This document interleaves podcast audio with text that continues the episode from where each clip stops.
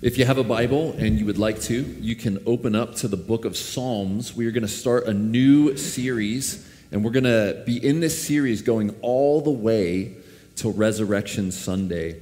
And as I said last week, the first third of this 2021 season, we are seeking to have all of us, all those who would call Eternal City Church their church, we are seeking to go deeper with God. And so the series is called God Engaged Psalms. Now, the Psalms are the songbook of the Bible. This would be the songbook that Jesus would have sung when he was on earth.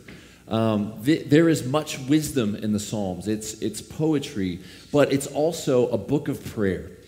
And this is the kind of note of the book of Psalms, is that we engage God through his word, and especially through the songbook or the prayer book.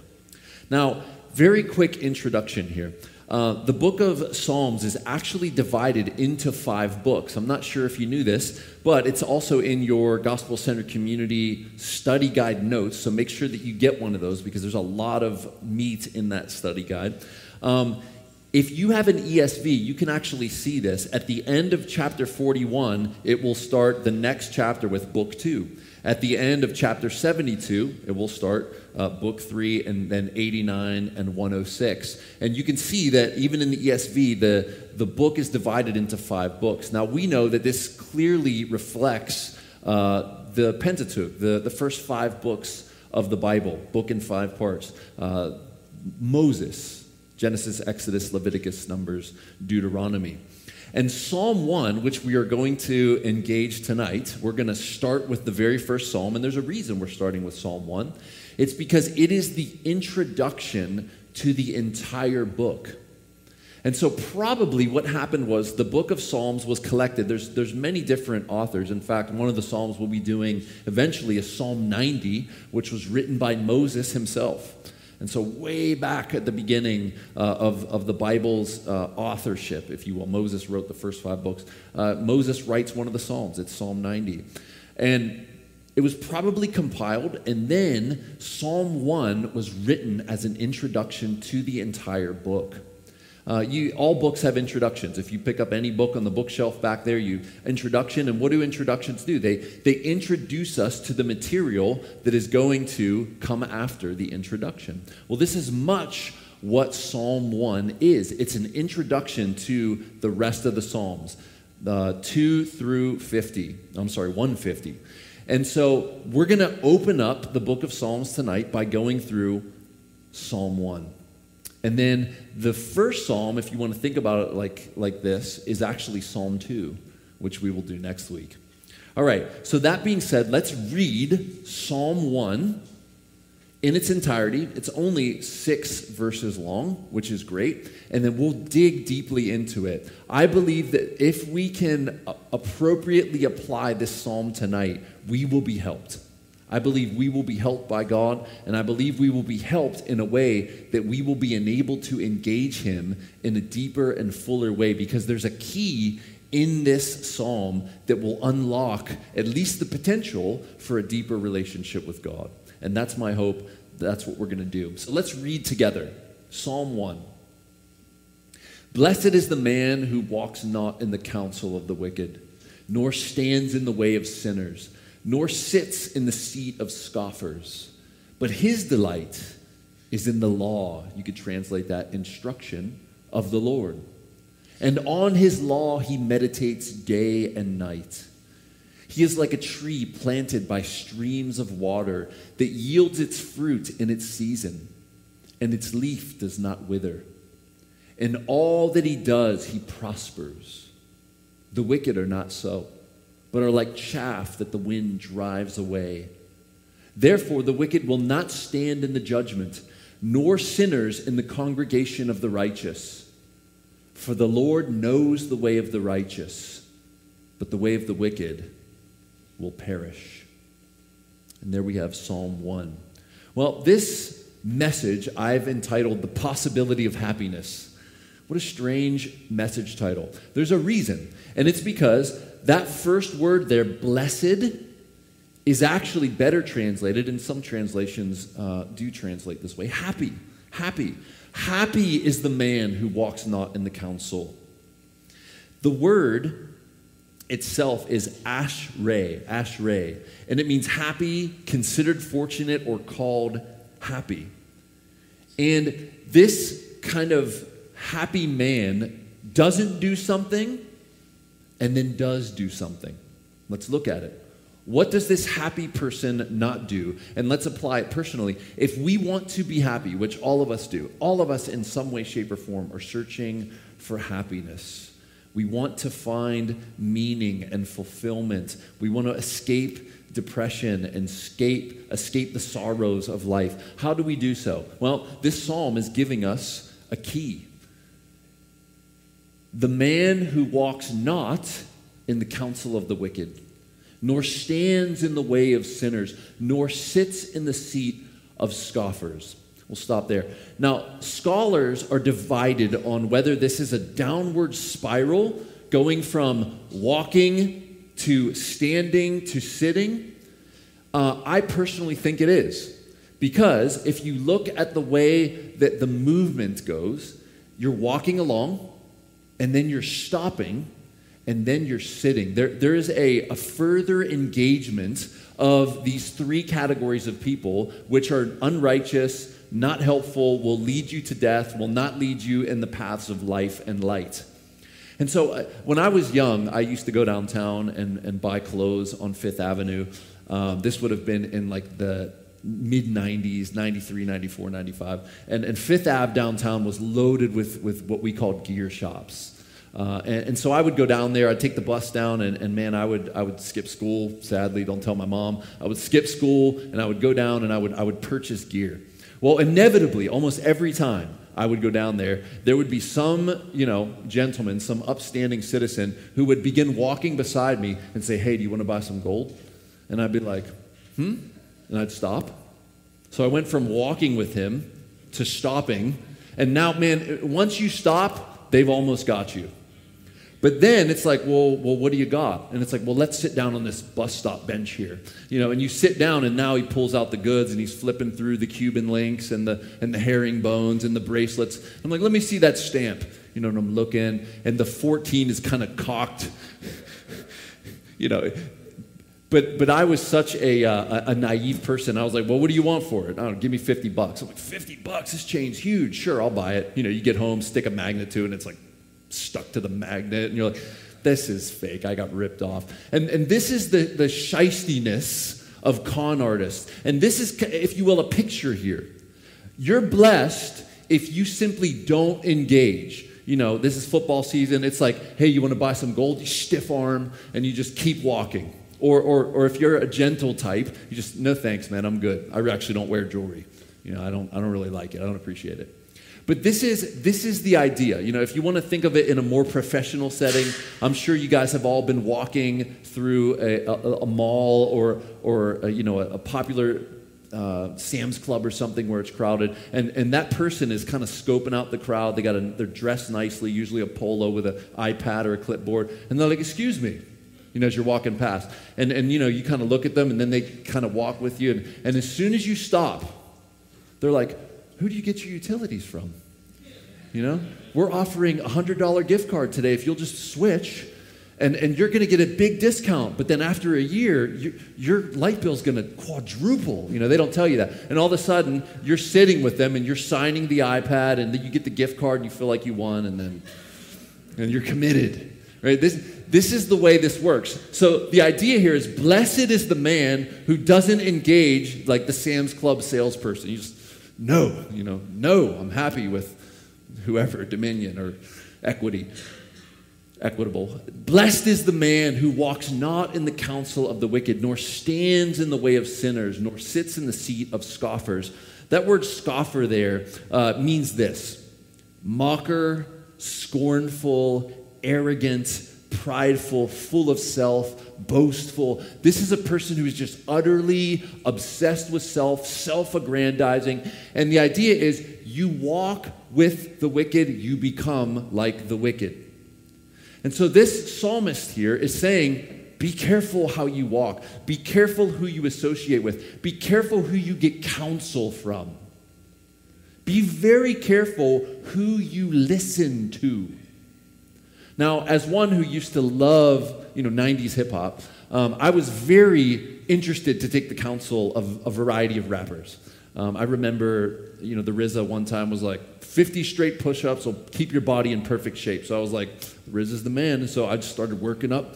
And I got to 50 push-ups, and I felt like I made it. And I was in some way identifying with the RZA, one of my heroes, And the idea was I was so influenced. And here's the deal. I wanted to be influenced. I was listening for what these guys were advising. And I was like, I'm walking in this way.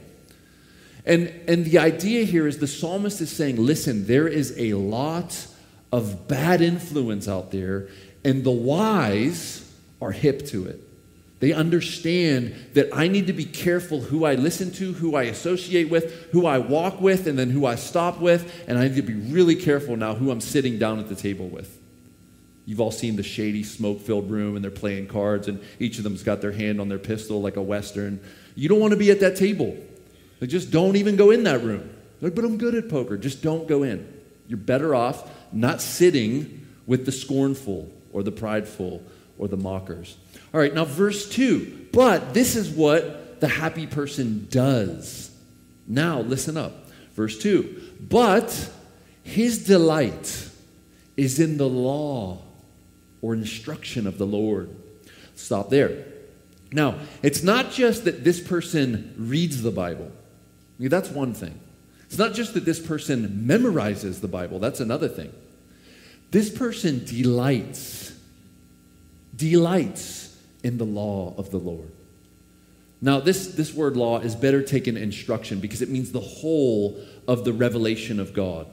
And it's specifically talking about the first 5 books, not just the 10 Commandments, though the 10 Commandments are great. And if you walk in them, you will love your neighbor as yourself, and you will love the Lord your God with all your heart, soul, mind, and strength. But we fail at every point. So let me give some gospel right on the front end. If you're going to love the law, love the instruction, if you are going to delight in it, you must have a gospel lens.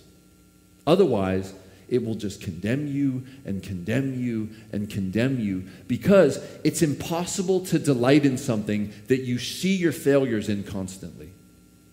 And so if you're going to delight in this instruction of the Lord, you must see the accomplishment of it in your place by another, namely Jesus Christ. Then it instructs you in the way to go. And if you fail, which you inevitably will, you know that the completion of it is already yours. This is how you can delight in the law of the Lord. Otherwise, you cannot. You will just utterly despair because you will see your failure at every point. So the delighting is only enabled with a gospel lens. To know that the Lord is merciful and gracious, slow to anger, abounding in steadfast love and compassion and faithfulness. He does not treat the guilty as they deserve. And so this is how we can delight. And so this person delights because he, she is able to see in this instruction of the Lord the right path. And this person wants so badly to be on this right path, even though they keep falling off to the left and the right. They keep getting back on the path and saying, I'm okay. I dust myself off. I get back up. I repent to live another day. Oh God, help me in my failures because I delight in this way. This is what I want, even though I can't accomplish it on my own. This is what I want. I delight in it. This is good. Sweet as the honeycomb, the psalmist says in 119. His delight is in the instruction of the Lord. Now, here's the key. Here's the key. And on his law, he meditates day and night. Now, many of us know something of meditation, but what we know of meditation is more Eastern than it is biblical. Okay? And Eastern meditation, whether in Buddhism or the Hindu or even the New Age mysticism, a lot of just vague spirituality that's out here. This is very popular today. You kind of sit in silence and you empty out your mind completely, and you try to simply get all the stress out and focus on the energy that might be present in the room, or perhaps the energy that's inside of you, but you try to do it thoughtlessly. Focus on your breathing. Focus on nothing. Try not to think thoughts. Try not to have any self-talk. Well, this is not biblical meditation. That's not what the psalmist is saying here. Biblical meditation is more like mulling over, musing, repeating to yourself over and over. There's a lot of chatter going on. It's not silent. This kind of meditation is very wordy. In fact, I have a definition. I love dictionaries, and I love this one, the Holman Illustrated Bible Dictionary. This word meditation is rooted in two Hebrew words. The first, haggah, literally means to utter in a low sound, kind of murmuring to yourself, quietly. Rah, rah, rah, rah. You know, if someone heard you, they'd think you were just talking to yourself in a very strange way. The word is used to denote the growling of a lion in Isaiah 31:4, or the cooing of a dove in Isaiah 38:14. Therefore, it has been suggested that in ancient Hebrew meditation, Scripture frequently was recited in a low murmur. Now, we should take the Bible in its own culture and in its own context. We should not read what we understand as meditation into Psalm 1. Rather, we should take what it meant to the original writers and say, this is what they mean. We interpret the text in light of its context. The second root word, sayak, was the basic meaning of to be occupied with, or concerned about. Thus, meditation is the repetitious going over of a matter in one's mind because it is the chief concern of life. Now, from this definition, here's what the psalmist is saying.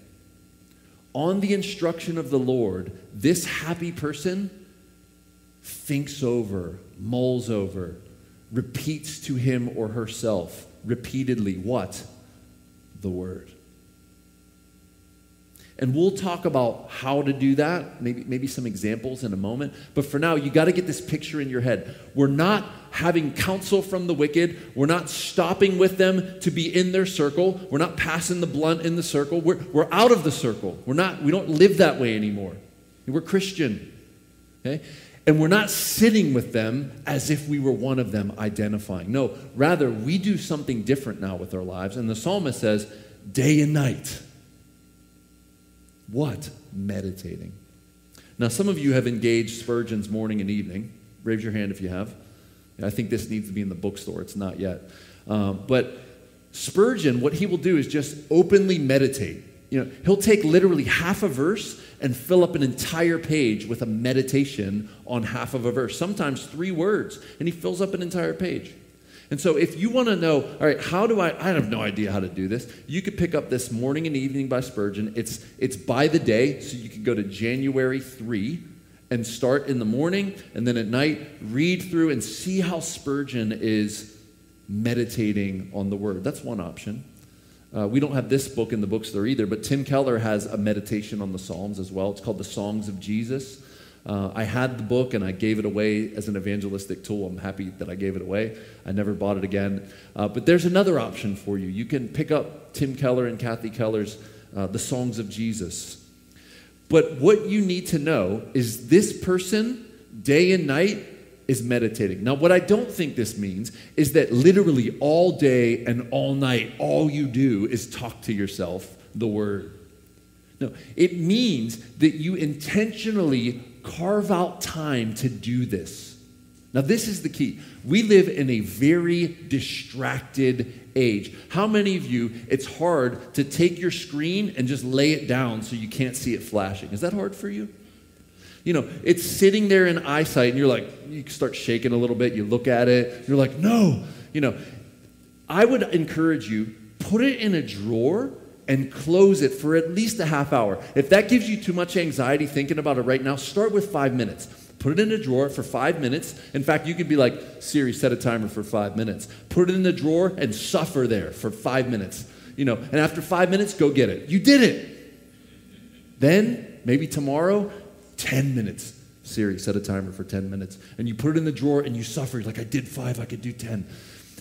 Carve out some time to be without your phone. And then, perhaps, you could even use your phone as a tool for meditation. How would I do that? Well, you put it on airplane mode, first of all, so no one can get at you. And then you get out your ESV app or whatever Bible app you have, and you stay there. Notifications are off.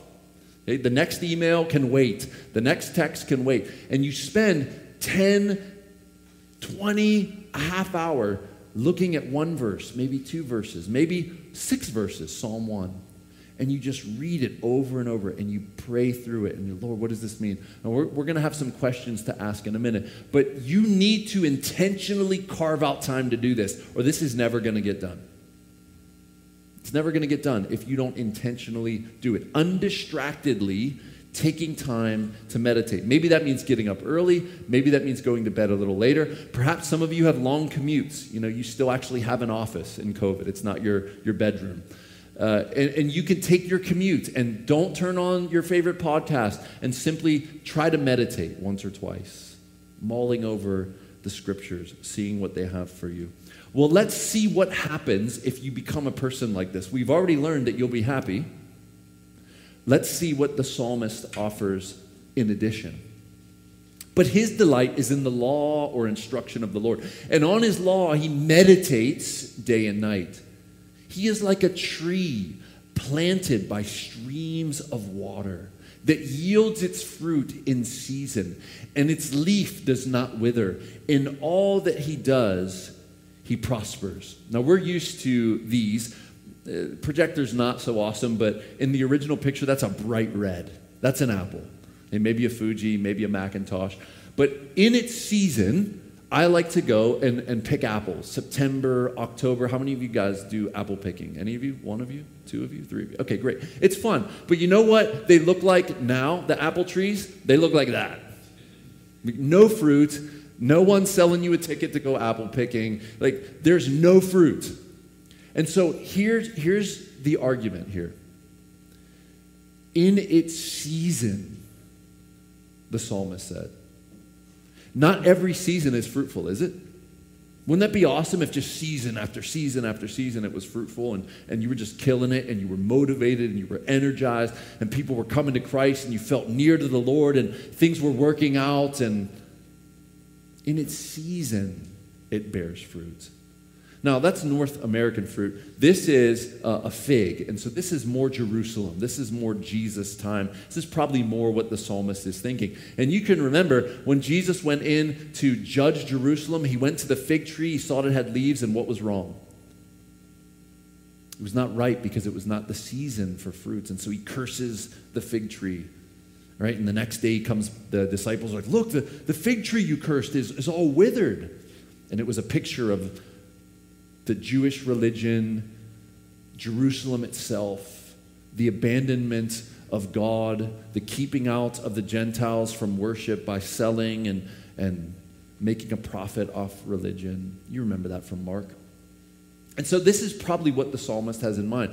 But in addition, here's what the psalmist is saying. It's not just a tree that bears fruit in season. The picture here is one of a tree in an arid land. A desert-like land.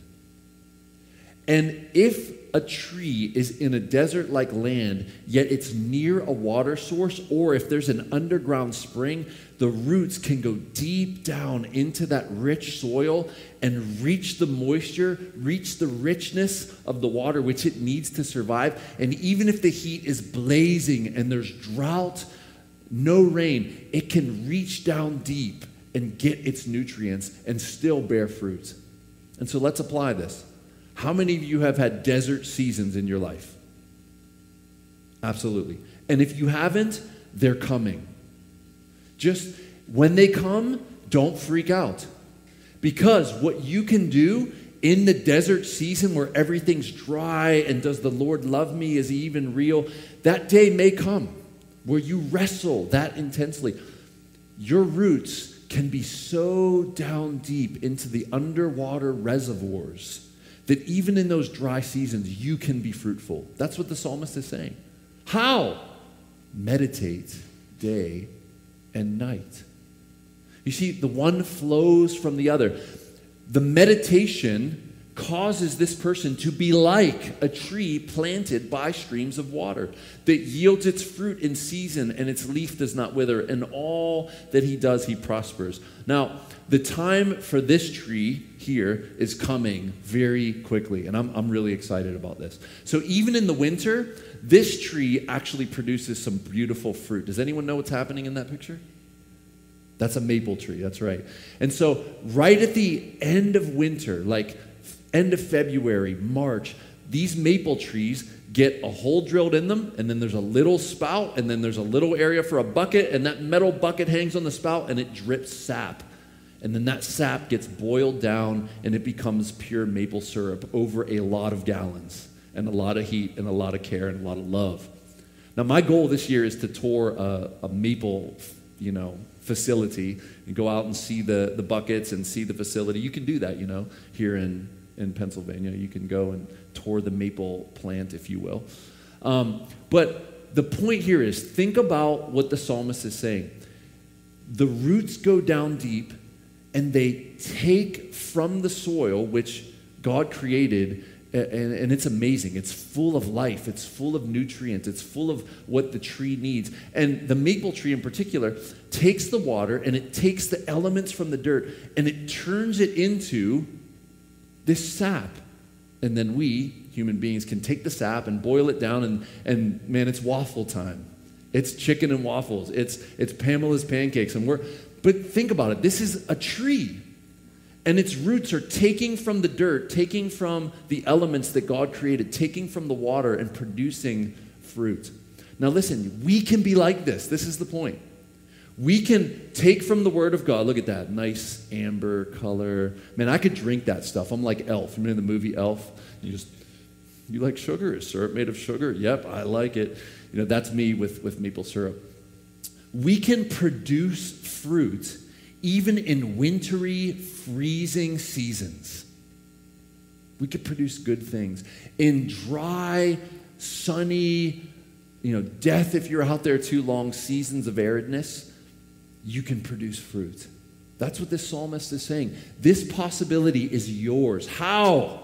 You meditate day and night on the Word of God. That's a huge claim. That if you will but meditate, you can be happy, and you can know God in such a way where when everyone else is drying up, when everyone else is freezing, you can bear fruit. You can have a fruitful life with God. Did not Jesus say, "I'm the vine, you are the branch. If my words abide in you," meditate, "and you abide in me, you will bear much fruit." If my words abide in you, and you abide in me, meditate, you will bear much fruit. But then there's a contrast. Well, let's not go to the contrast yet. See this in all he does, he prospers. Now, let's not overinterpret that. I'm sure that some prosperity gospel person would love to say, see, we should be experiencing constant prosperity, only good. We should never be sick. We should never have depression. We should never break a bone. And that would be a wrong interpretation of what the psalmist is saying here. The psalmist is simply saying that in dry seasons, you can prosper in a certain sense. You can have the ultimate relationship that is sustaining in a healthy way. And let's let God define what prospering is. Let's not read our own ideas in prosperity. Because to us, it's the newest Tesla and the newest iPhone and the most beautiful spouse and the most obedient kids. And man, my stocks are on the rise and my mutual funds are doing great and I'm healthy and I can breathe COVID and not get it. That's not what the prosperity of this psalm is. It's that you can have a deep, rich, abundant relationship with God, and He can sustain you through terrible circumstances and situations. where you can be happy in the midst of arid seasons, freezing seasons of life. God would say that's prosperity. You don't crumble when everything else and everyone else around you is crumbling. No, you stand strong because your roots are down deep into God. That's what the promise is. God's definition of prosperity, not ours. Now, God's not mad if you can afford a Tesla. God's not mad if you have the new iPhone. God doesn't necessarily want you to get COVID. Okay? So don't hear me wrongly. I'm just saying we tend to read into that word more than what God is saying. Amen? Let's not do that. Let's not do that. Now let's do the contrast. Verse 4. The wicked are not so. So the wicked are not so in what way? Well, they're not happy and they're not prospering in these freezing seasons and in these arid seasons. No, they are crumbling. I mean, anxiety is huge, and Christians experience anxiety too.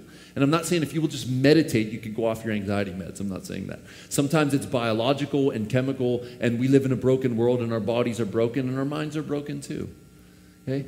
But let's imagine that our confidence is in God to the point where we are able to handle, if you will, non-biological anxieties and pressures, the kind that everyone has. You know, maybe you have social anxiety. Like you feel like you're so socially awkward, you can't even talk to people. So I'm just not going to go out of my house. And if I do, I'm just going to keep my mask on. I'm going to look down. I'm not going to look people in the eye. I'm socially anxious. I'm awkward. Well, Brett just recommended the freedom of self-forgetfulness.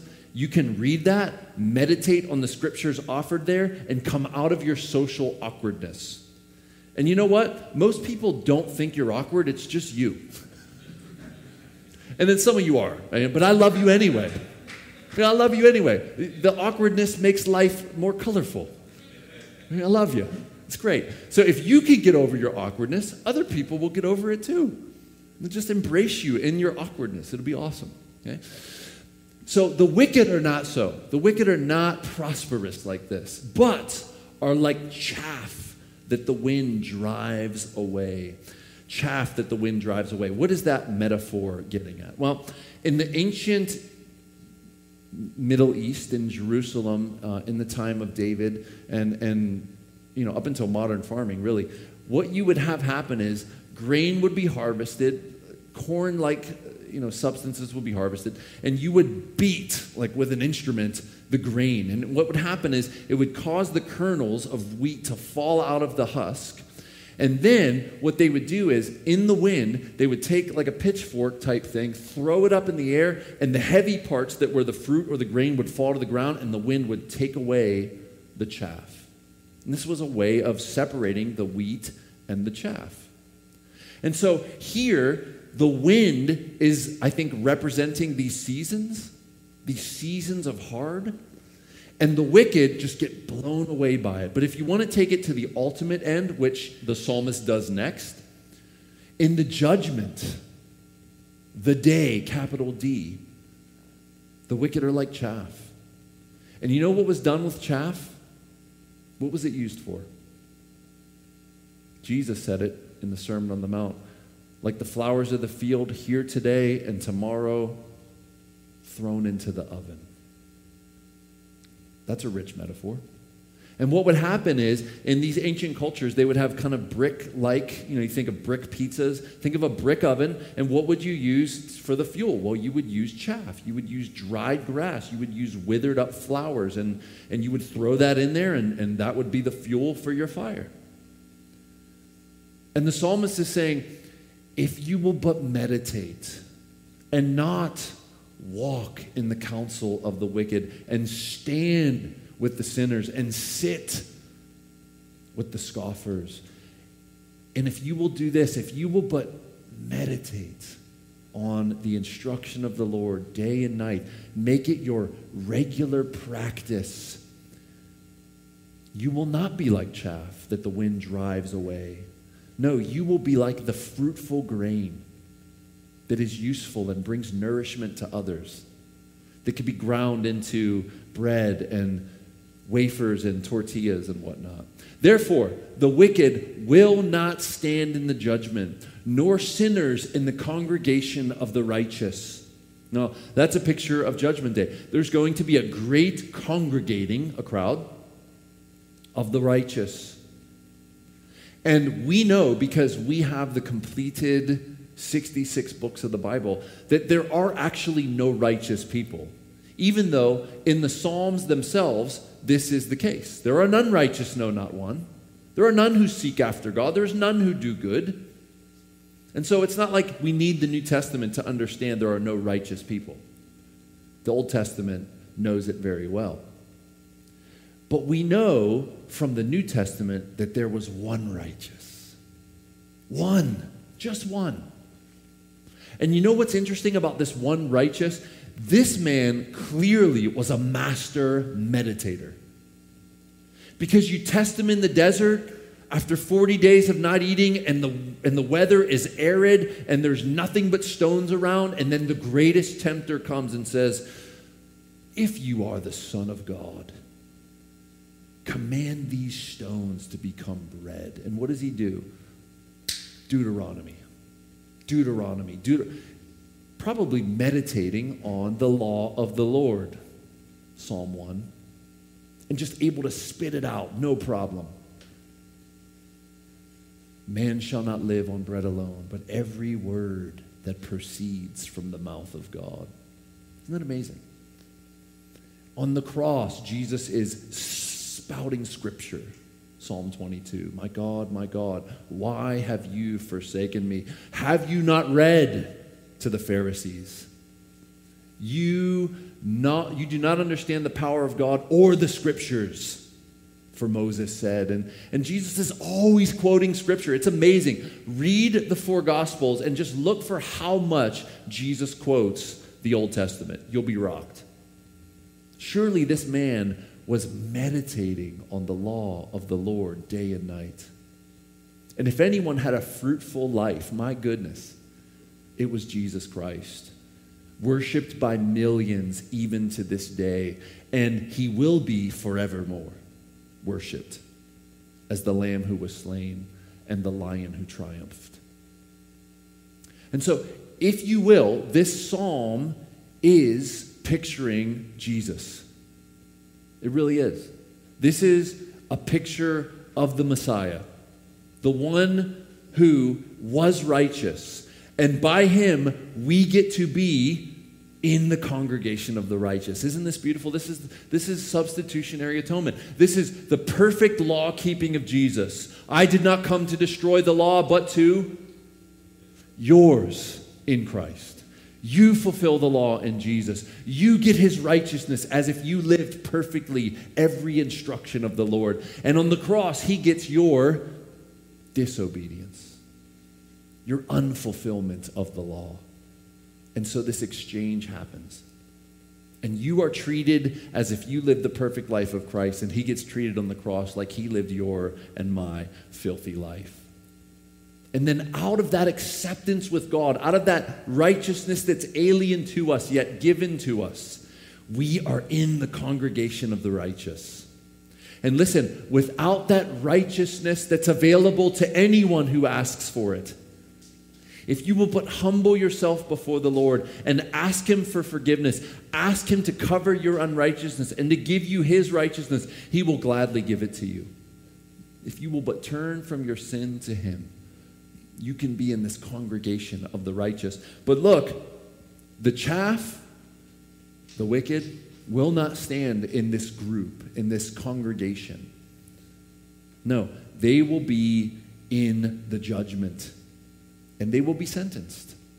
And friends, I don't want any of you to be there on that day. I don't want you to hear, "Away from me, I never knew you." No, I want you to hear, every one of you, "Well done, my good and faithful servant. Enter into the joy of your master. Come and feast. Join the party that will last forever." That's what I want for all of you. And if we understand the gospel that Jesus in our place is the key. We can meditate on the law, even though it condemns us, and still rejoice in it, still delight in it. It's good news, is it not? Amen. So verse 6, for the Lord knows the way of the righteous, but the way of the wicked will perish. Now, the way is not The Mandalorian. Okay, I love that, but that's not what's being talked about here. The way is the way you walk. The way you walk. And so the righteous walk in a certain way. And the way they walk is they walk by the instruction of the Lord. And we delight in it. The wicked, not so. Stiff arm the law of the Lord. Stiff arm the instruction of the Lord. I will make my own path. I will make my own way, says the wicked. Friends, don't take that counsel. Don't stand with those individuals. Now, in a loving, serving, outreach kind of way, absolutely. But in a fellowship, in a endearing relationship, in a, these are my people, identifying with them and their actions and their attitudes, you can't do that, friends. You can't. For the way of the wicked will perish. Okay, so here's what is being said now. And then we'll move on, and we're almost done. If you will but invest your life in this way, meditating on the law of the Lord, giving yourself over to his instruction, mulling it over, asking for help to do it, you will live a life that counts, that means something for eternity, that when the fire of judgment comes on your life, there will be precious stones and gold and silver left, reward for you. But see, for the wicked, it doesn't matter how much fame, how much glory, how much wealth, how much accomplishments, perish, gone. Don't you want your life to count? I do. I want mine to count. And so now let's talk very briefly about what this could look like. And we only have 5 minutes, so this will be very quick. First of all, this is not the only place that meditation is advised. You know that, right? This is one of the most famous places. This is Joshua 1, 8 to 9. Joshua is Moses' successor. He was Moses, if you will, he mentored under Moses.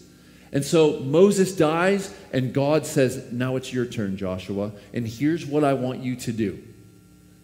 The book of the law, verse 5, Pentateuch, the book of the law shall not depart from where? Your mouth. But you shall meditate on it day and night, so that you may be careful to do. Okay. So now it's not just thinking about it and mulling it over. Now we need to take some action on it, don't we? So meditating is important, but it should lead to what? Action. Action. That you may do, be careful to do according to all that is written in it. For then, after you meditate and do, then you will make your way prosperous. And then you will have good success, Joshua. Have I not commanded you? Be strong and courageous. Do not be frightened. Do not be dismayed, for the Lord your God is with you wherever you go. And if you could imagine leading millions of people into war, into, conquering warlike peoples and taking a land, you would have to be courageous. Okay, so this is the instruction. Joshua, meditate day and night and be careful to do. And after that, I'm going to give you success. I'm going to give you prosperity, Joshua. Now, here's a New Testament example of this meditating. Timothy was Paul's son in the faith. And he studied, if you will, directly under Paul. And in this 2 Timothy 2, Paul gives a number of metaphors. In fact, he says, be strengthened. You are like a soldier, Timothy. You're like an athlete, Timothy. You're like a farmer, Timothy. And then he instructs him this way. Think over what I say. Meditate. For the Lord will give you understanding in everything. Now, this is what I expect to happen. Friends, when you engage the Word of God this way, and you're thinking over it. You're mulling it over in your mind. You're rehearsing. You're, Lord, what does this mean? He's going to give you understanding. He's going to give you insight. The Word, if you will, is going to open up to you in ways that it never has before. So in one sense, yes, this is like study, but it's deeper than study because you are going down deep into God's presence as you study. This is not just cognitive. Now, I love study. I love digging, but this is you thinking over in the Lord's presence in order to what? Do. To do. All right, now, what does it look like? Well, we got about 3 minutes left, so let's look at James 1, 2 to 4. Now, for me, this has been a personal meditation goldmine. In fact, I've told many of you, if you're in any of the groups that I'm a part of, either the GCC or the parenting or the leadership or any of that, you know that the last 2 years have been very difficult in my life. Okay? And I can remember more than once, I would take a trip to this certain place, and there's a walking track, and there's woods, and I literally, and this is when it's okay to get out your phone, you know, silence, no notifications, airplane mode, and I would get out this text, James 1, 2 to 4, and I've literally spent hours reading it over and over and saying, God, help me to believe. Help me to walk in this. Help me to trust you. Let me live out what this is saying. Well, what's it saying? Count it all joy, my brothers, when you meet trials of various kinds. Are you kidding me? I should be joyful when I meet trials and trouble. For you know that the testing of your faith produces steadfastness, stay putness. You are grounded, kind of like a tree planted by streams of water. You're steadfast. You're immovable. And let the steadfastness have its full effect. What will it do? That you may be perfect, complete, lacking nothing. This text says that God is using trials and troubles in your life to make you strong and steadfast, to cause, if you will, your roots to go down deep into God so that you will eventually be perfect, complete, lacking nothing. Now that goes from small trials to, you know, when you just cleaned up for an hour and disinfected the floor and then your child, you know, decides that the floor looks like a urinal. You know, that's a small trial to when your life is crashing around. Like literally all of it's falling apart around you. You can take this text and say it to yourself over and over. And you can pray through it. God, I want to be joyful. I know that you're testing my faith so that you will produce steadfastness. God, I want to be complete, lacking nothing. And you take these few verses and you just think on them over, read them over, mull them over, pray them to God. Here's another one, Romans 5, 3 to 5. When you're hurting, Paul says, not only that, but we rejoice in our sufferings. Are you kidding me? Yes, rejoice in sufferings. Why? Knowing that suffering produces endurance, steadfastness, endurance. And endurance produces character, a godly life. And character produces hope, looking into the future with positive, grounded expectations of good. And hope does not put us to shame. Why? Because God's love has been poured into our hearts through the Holy Spirit who has been given to us. And you take a text like this and you read it over and over again and you mull over it and you say, God, I know that you're producing endurance in me. Let this endurance produce the character. Let the character produce hope. Let me have a groundedness and a steadfastness. Help me to endure. And you meditate and you pray and you go deep into God, asking him for application. One more and we're done. What about the character of God when you're suffering and facing trials? This is when Moses said, God, show me your glory. Moses, you can't see my glory, for you would disintegrate. No one can look at me and live, Moses. But here's what I'll do. I'll put you in a cave and I'll pass by you and I will proclaim my goodness to you, my glory. I'll tell you who I am and I'll let you see the back of me. And so he passes before him and proclaims, the Lord, a God merciful and gracious, slow to anger and abounding in steadfast love and faithfulness, keeping steadfast love for thousands, and that could be translated thousands of generations, forgiving iniquity and transgression and sin, but who will by no means clear the guilty, visiting the iniquity of the fathers on the children and the children's children to the third and fourth generation. You can take a text like this, Exodus 34, 6-7, and read it to yourself over and over again. Who is God? He is slow to anger. He's abounding in steadfast love and faithfulness. He is keeping love for thousands of generations. He is slow to anger with me. God is not angry with me. He's slow to anger. But you know what's interesting is he's also not interested in clearing the guilty. How is that possible? How could he be forgiving and not clearing the guilty? You know, don't you? Because the not guilty was punished in place of the guilty. Now, Moses couldn't have known this. Moses could not have known this. And so he would have taken this promise by faith. But friends, we know what God is talking about here. The only way he could be forgiving iniquity and transgression and sin and not clear the guilty is by punishing the not guilty in place of the guilty, Jesus Christ. He himself accomplished this impossible character definition. Friends, this is our hope. And so we look at all these texts with a gospel lens, don't we? We meditate with gospel glasses on. Because even this text is terrifying if you don't have the gospel. Because if he visits the iniquity and he doesn't forgive iniquity and transgression and sin, then we're in trouble. But not if God himself bore the wrath, if he took the penalty, if he soaked up the justice that was demanded by his own character.